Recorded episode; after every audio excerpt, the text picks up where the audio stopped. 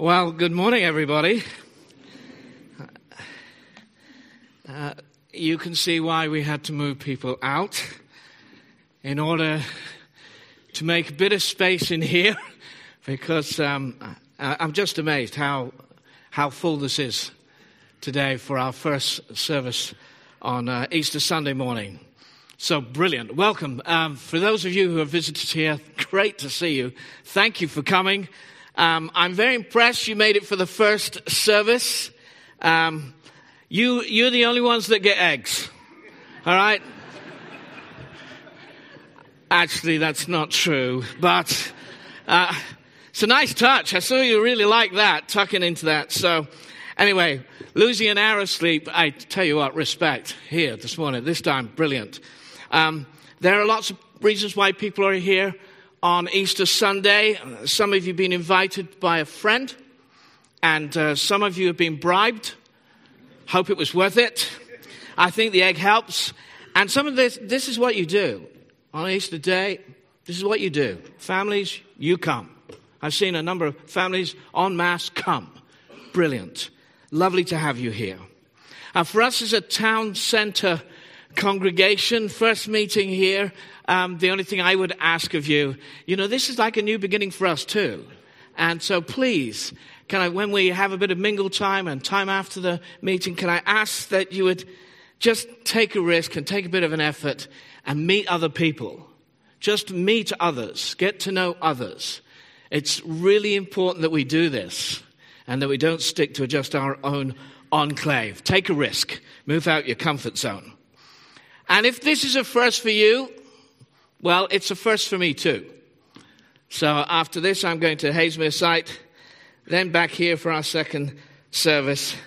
That's three in a row. That's a first for me too. Really, really looking forward to it. Okay, someone said that Easter is too marvelous for words, but then he said we're still going to try. So we're going to go to Mark chapter 16, and uh, I'm going to read first eight verses. If you haven't got a Bible, don't worry, the words will come up on the screen. And we will dive in. If you have got a Bible, turn to it. It just helps to know your way around your Bible. All right, verse 1, chapter 16. When the Sabbath was over, Mary Magdalene, Mary the mother of James, and Salome, or Salome, as some would say, bought spices so that they might go to anoint Jesus' body. Very early on the first day of the week, just after sunrise, they were on their way to the tomb. And they asked each other, Who will roll the stone away from the entrance of the tomb? But when they looked up, they saw that the stone, which was very large, had been rolled away. And as they entered the tomb, they saw a young man dressed in a white robe sitting on the right side.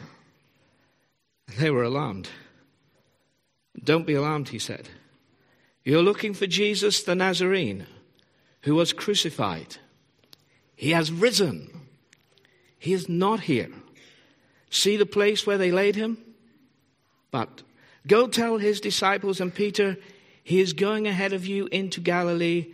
There you will see him just as he told you. Trembling and bewildered, the women went out and fled from the tomb. They said nothing to anybody because they were afraid. All, all of the four gospel writers, Matthew, Mark, Luke, John, they all record this moment of these women, followers of Jesus, who went to the tomb and found it empty. Mark's account is the shortest. Mark's account is always the shortest. Mark does short. He's economical with his words. If you want to know where to start in the gospel, you want to know about the life of Jesus, start with Mark. I mean, it just like, woof, moves through, great pace. Mark's the guy. And he doesn't waste words, says it as it is. That is his style. And the message they receive here is in verses 6 and 7. It's the Easter message. Let's read that again, shall we? Verses 6 and 7. Don't be alarmed, he said. You're looking for Jesus the Nazarene who was crucified. He has risen. He is not here. See the place where they laid him. But go tell his disciples and Peter, he is going ahead of you into Galilee. There you will see him just as he told you. I tell you what, this is life changing, my friends. This is life changing. On our Easter card, we've got the phrase, this changes everything. Should we just say that together? This changes everything. It absolutely does. It changes everything. So I want to just pick up on three things this morning, and that is one, it's a message of challenge, and it's a message of grace, and it's a message of new beginnings. So, firstly, it's a message of challenge. It's a challenge for our minds. Let's be honest. It's a challenge for our thinking. You're looking for Jesus the Nazarene who was crucified. He has risen. He is not here. See the place where they laid him.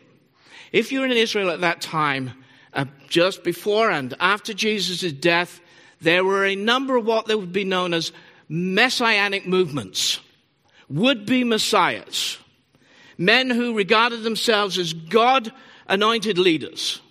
A messiah was a God anointed leader who would pull Israel together and, and, and drive out the enemy at the time, just drive them out and restore the days, their heydays of David's time. That was, that was the role of the Messiah. And they're an occupied nation. They're occupied by the Romans. Now, in every case, there were many of these messianic movements, many of them.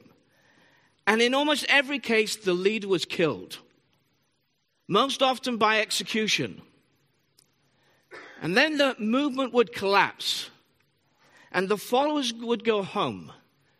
And that was that. End of story. Time and time and time again. Movement after movement, except for this one. All of those movements, all of those movements collapsed except for this one. Only this one didn't collapse after the death of their leader. Not only did this movement not collapse, I mean, my friends, it positively exploded.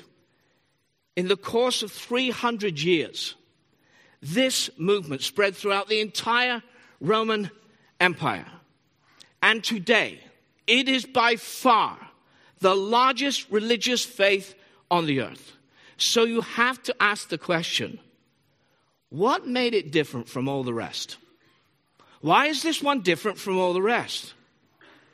Now, the Christian church says that the reason is this that the leader of this movement, Jesus, came back from the dead and appeared to his followers. That is the reason they didn't go home.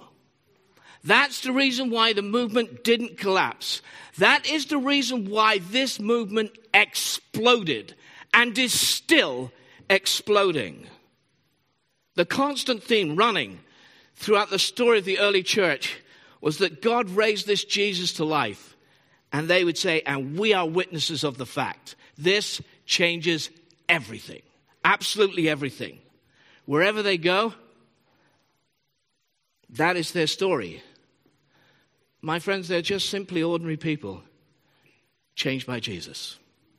And what do they do? My friends, they go and change the world. This life they find in Christ, they just go and change the world.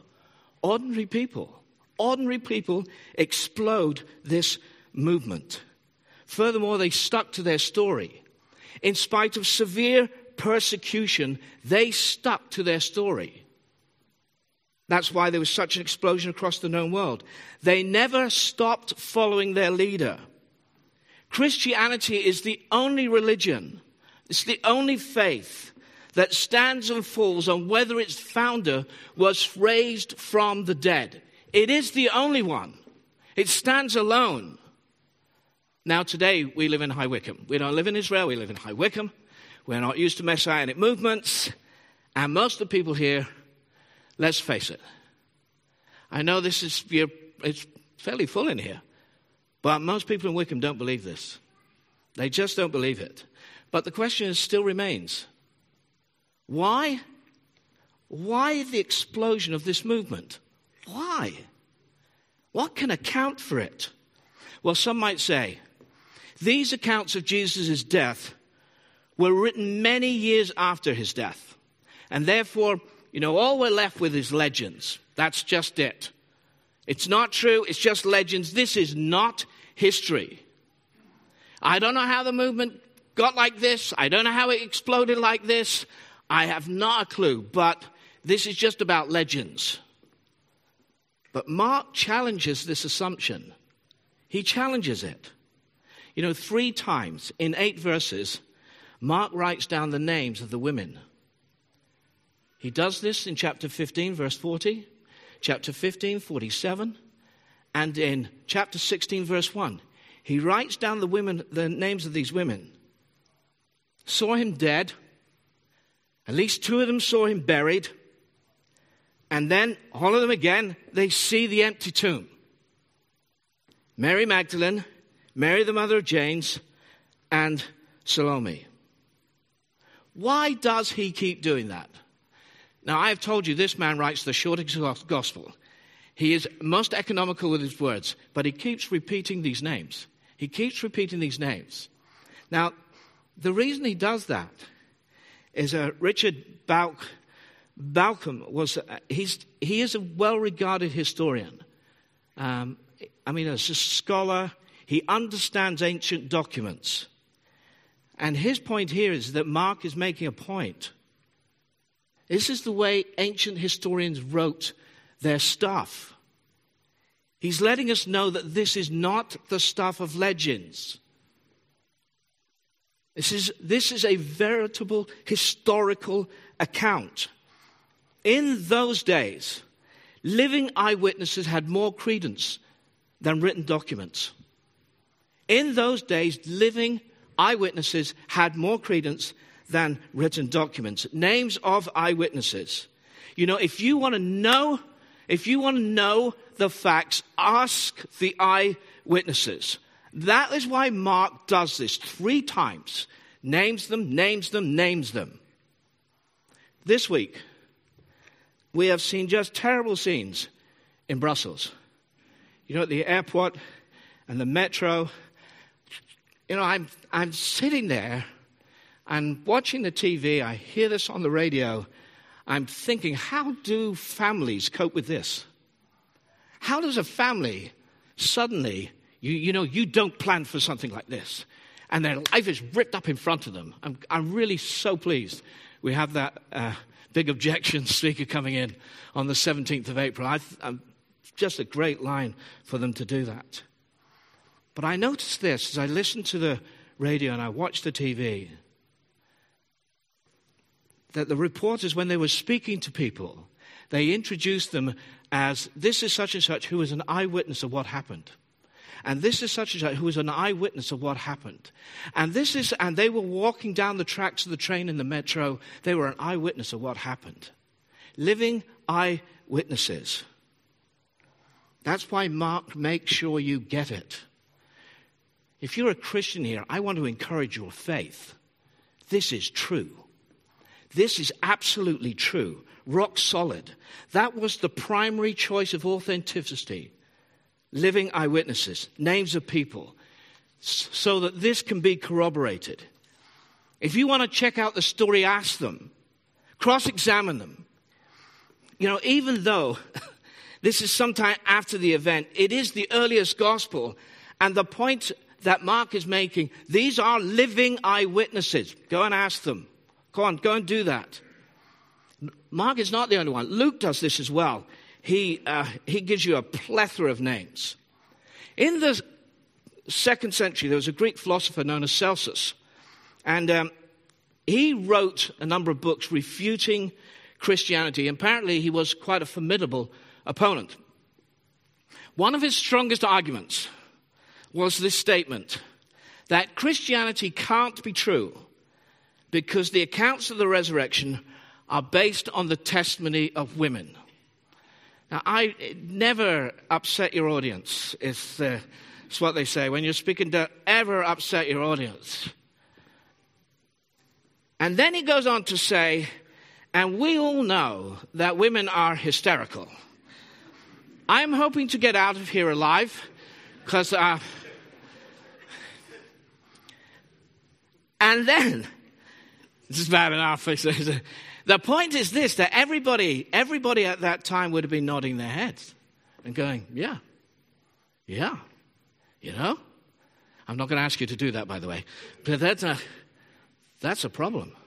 That is a, that's a problem. Because women were marginalized and their testimony was regarded as untrustworthy. Well, now, just think about that. You realize what this means, of course. The gospel writers are well aware of the fact. If they're making this up, they wouldn't have put the women there as eye, first eyewitnesses. They wouldn't have done it. If they, were eyewit- if they were making this up, that is something they would not have done. Unless, of course, it was true. And it really happened. Mark challenges our thinking. This is a true record. I think we'll put that one out, shall we? Thank you. Just beginning to feel uncomfortable as you're watching. Another position I heard is that a number of times, and this many times, people will say, well, you know, people in those days were just gullible. I like this one. They were just gullible. C.S. Lewis calls it chronological snobbery. I don't have time to go into that, but it's, it's a brilliant, a brilliant expose of this type of thinking. And the thinking is, well, back then people just believed in anything. They believed in anything. They were open to such things as someone being raised from the dead. But we're in a modern world.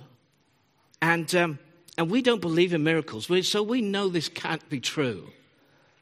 And throughout his account, Mark responds to that line in case you're thinking it. In chapter 8, chapter 9, chapter 10, and he's not the only gospel writer that does this. And he has this thread of saying, Jesus saying, and I will rise on the third day. And I will rise on the third day. And I will rise on the third day. My friends, it's the third day. There's no disciples there. There's no disciples there. The women have come with spices and perfumes for a dead body. There's no conversation about a third day. Not one of the disciples not is, is, is there even out of curiosity. You know, it's the third day. What do you think? What do you think? It's the third day, bank holiday. Why don't we just go down and have a look? Go on. You know, we've got nothing. Curiosity's sake. We could just, third day. Hey, it's none of that. The only discussion they have is who's going to move the stone.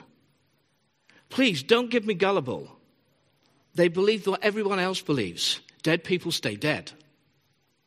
That's what they believed. Don't tell me they were gullible and we're not. Resurrection of Jesus was as inconceivable for them as it is for us. Mark challenges your thinking.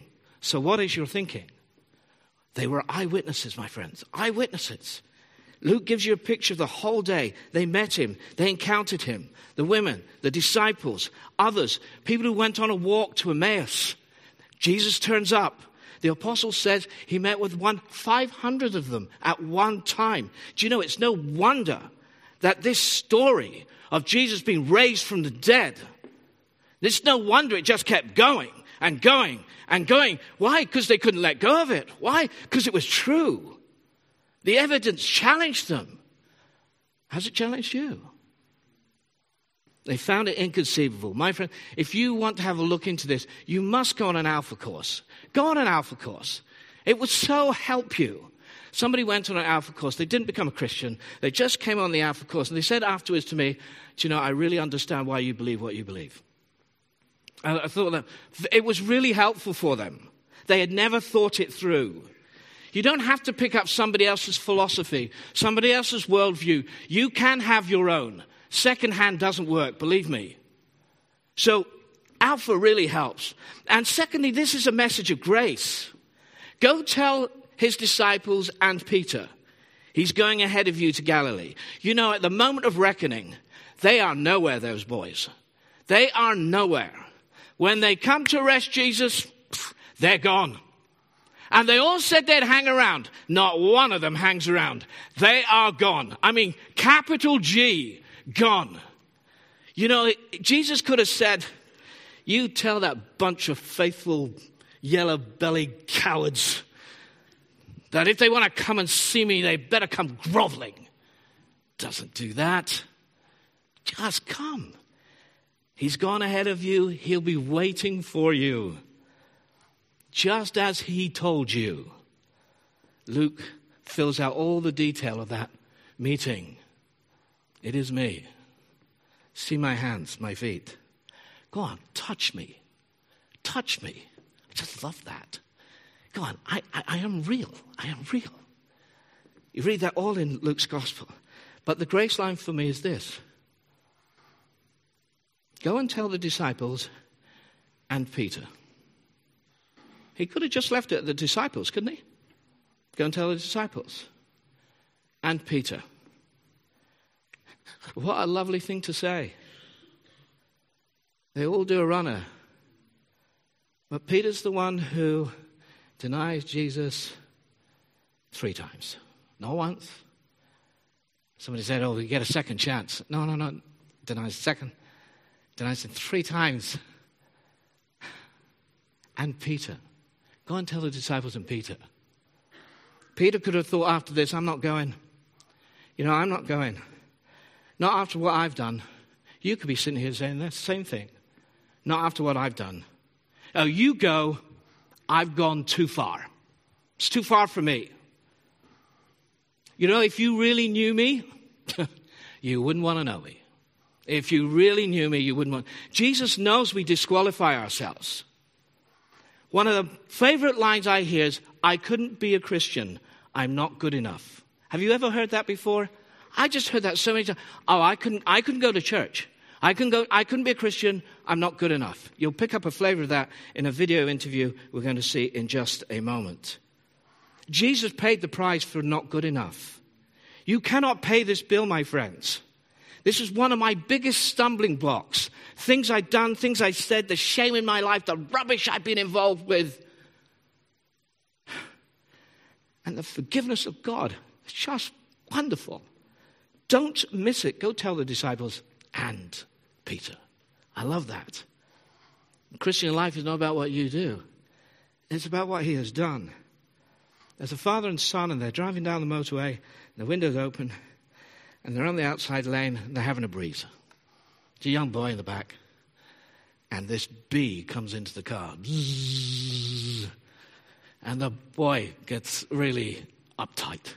He gets upset. He's, it's just screaming, shouting, shrieking in the back. And the father goes, Shh. and everything goes quiet and continues driving the car. And then he lets the bee go. And the boy gets anxious again. He says, It's okay, son. I've taken its sting.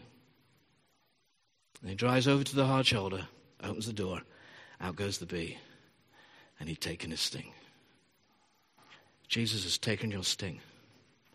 He's taken the sting of sin, my friends, and he took it on the cross so that you might go free so that anguish may not be part of your life and fear may not be part of your life.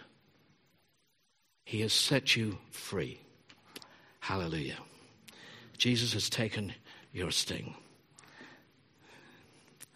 He's paid the penalty for our sin in full, and the resurrection is the receipt. So when we pay for a bill, we get a receipt. I tell you what, he came out of that grave. It's the receipt, paid in full.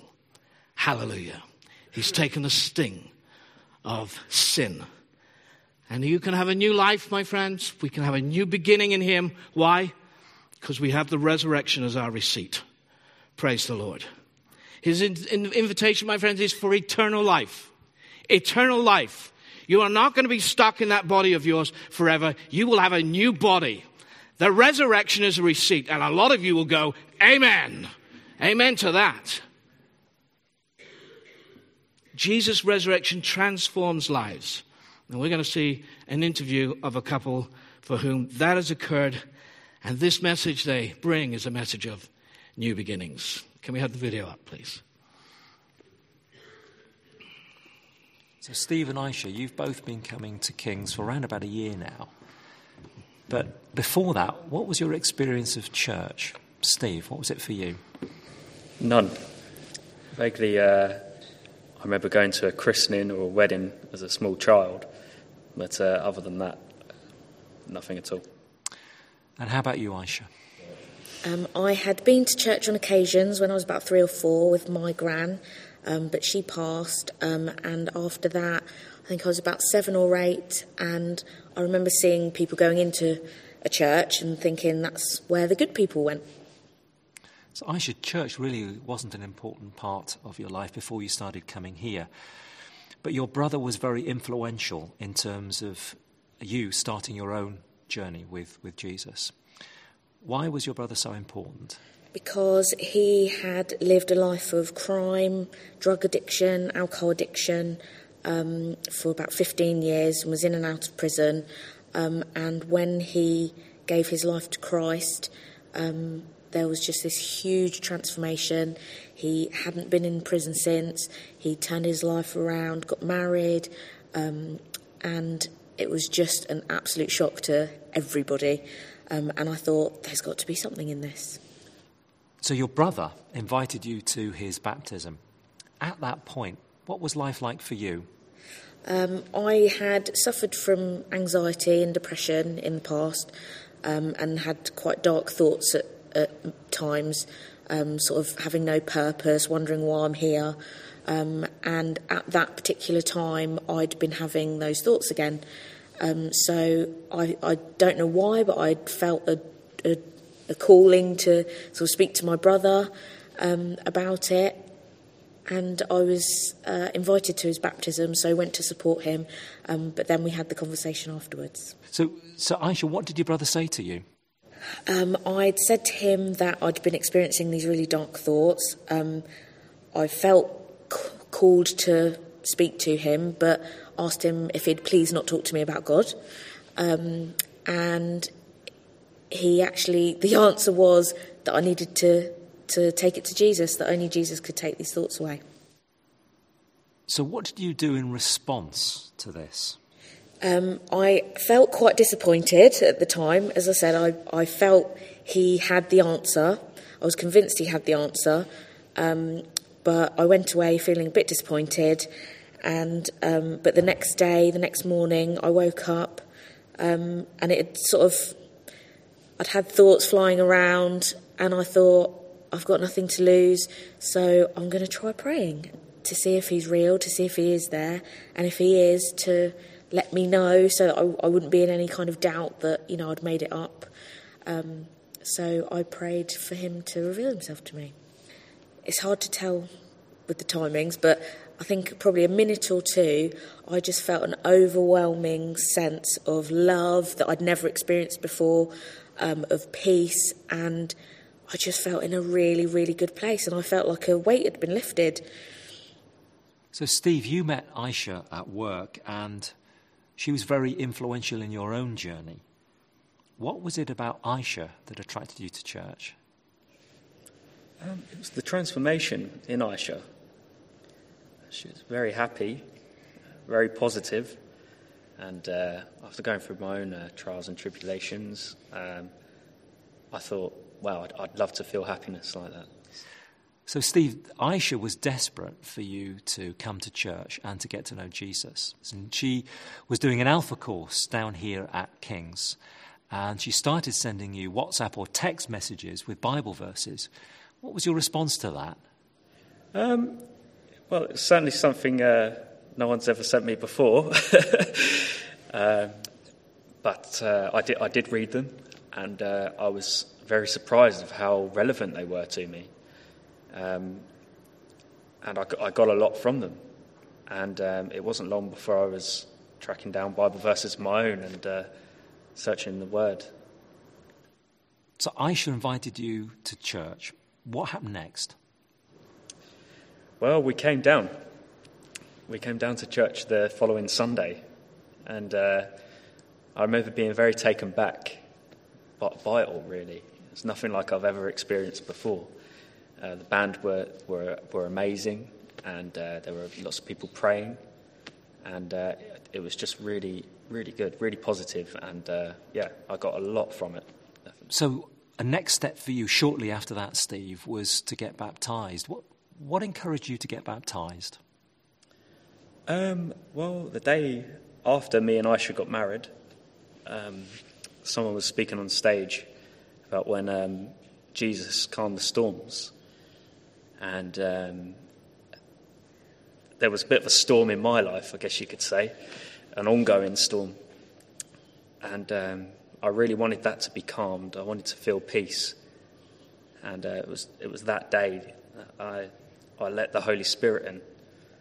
And uh, I just remember feeling very relaxed and at peace like I've never felt in my entire life. And uh, I knew that could only be the Holy Spirit. So it was uh, time for me to be baptized. So you've both had your lives changed through making a decision to follow Jesus. Aisha, how has that affected how you talk to other people about Jesus? Um, I have regular dreams about talking to people about Jesus. Um, I wake up and I'm disappointed that it wasn't real, that it wasn't another person that I got to speak to. Um, he's completely transformed my life for the better, and it shouldn't be something that's kept a secret. It does need to be shared, and there's nothing more than for other people to experience the peace and the love and the acceptance um, that's completely changed my life. So, you've both got a really big change coming up, a new baby. Steve, how do you see the future? Very positively. Uh, I'm a little nervous about becoming dad, but uh, I know it's uh, God that put us together, and uh, well, He's going to take care of us.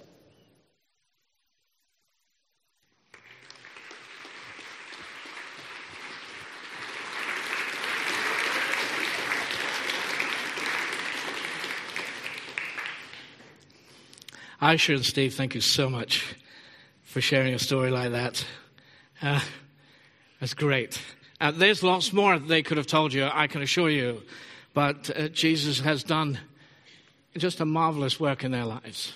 In a moment, we're going to have an opportunity to pray for uh, really for people who just like people to stand alongside them and perhaps in things that you're going through in life, difficulties, uh, troubles, things you, you just want someone to stand with you. We, we just like an opportunity to do that. And Richard will pick that up in a moment or two.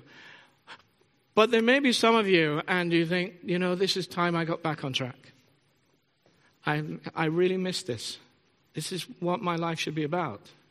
And I, I've, you know, I've just, I'm half-hearted. I've walked away, and it's just not working. You know, today is your day, and I'm going to give you a moment in a moment. So, and and for some of you, you think, I, I want this new beginning. This is a message of new beginning. This this could be your your new beginning today. It'll start today. It'll start today, my friends. Because this Jesus, He's paid in full all your shame and all your humiliation and all the rubbish in your life and the things you want to forget. I tell you, they're difficult. I know. But I tell you what, to be forgiven by Him is the cleanest thing in the world. The cleanest thing in the world. So let's close our eyes, can we?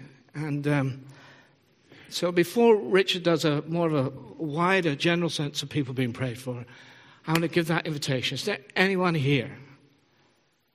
Anyone here? And you know Jesus has spoken to you. This morning, you probably, you may not have even expected it, and yet you know this is for you. Let's go keep our eyes closed, shall we? And all I'm going to ask you to do is to raise your hand. And after that, I'm just going to do a prayer. But if that is you, please raise your hand and you're indicating to the Lord, Lord, I'm getting back on track. I am I'm getting back on track with you. Anyone, anyone, thank you. Thank you.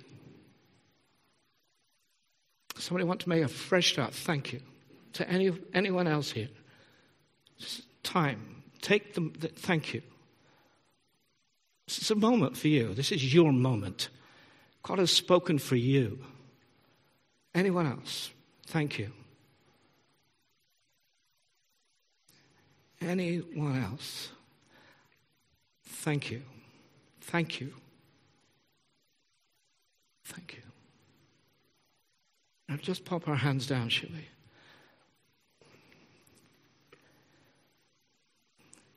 Father, I thank you for those who responded today. Father, I pray that just like Aisha said, they would know the kindness of God even today fall in their life. They would know the mercy and the kindness of God. I pray, Lord, they would bring all their stuff to you and ask you to forgive them and to start this walk with you anew and afresh this day. Lord, come. In great kindness and wonder, come and touch their lives today. I ask that in the wonderful name of Jesus Christ. Amen. Uh, for those of you who responded, I would ask that even in the general time, you could come out for prayer at that time. But if not, speak to somebody you know, bring somebody with you, and talk to them about a decision you've made. It's really important that you move on with the decision that you have made. God bless you. Thank you.